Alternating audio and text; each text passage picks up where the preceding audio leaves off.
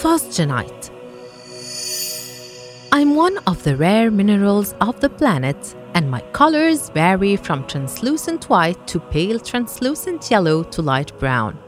I was named in 1820 by the German mineralogist Breithaupt. Scientifically speaking, I'm a mineral composed of carbonate and chloride of lead. I'm brilliant, and my tetrahedral crystals are generally prismatic and more rarely tabular. Sometimes I take the shape of a spiral, which gives me the name of corneous lead. I was found in the cavities of the Cromford lead mines in England, from which I get my widespread name of Cromfordite.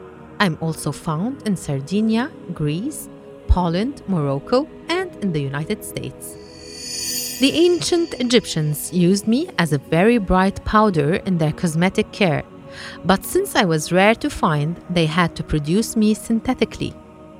They discovered that they could produce me by the action of sea salt on galena. This experiment is considered as one of the first chemical reactions performed by man in history.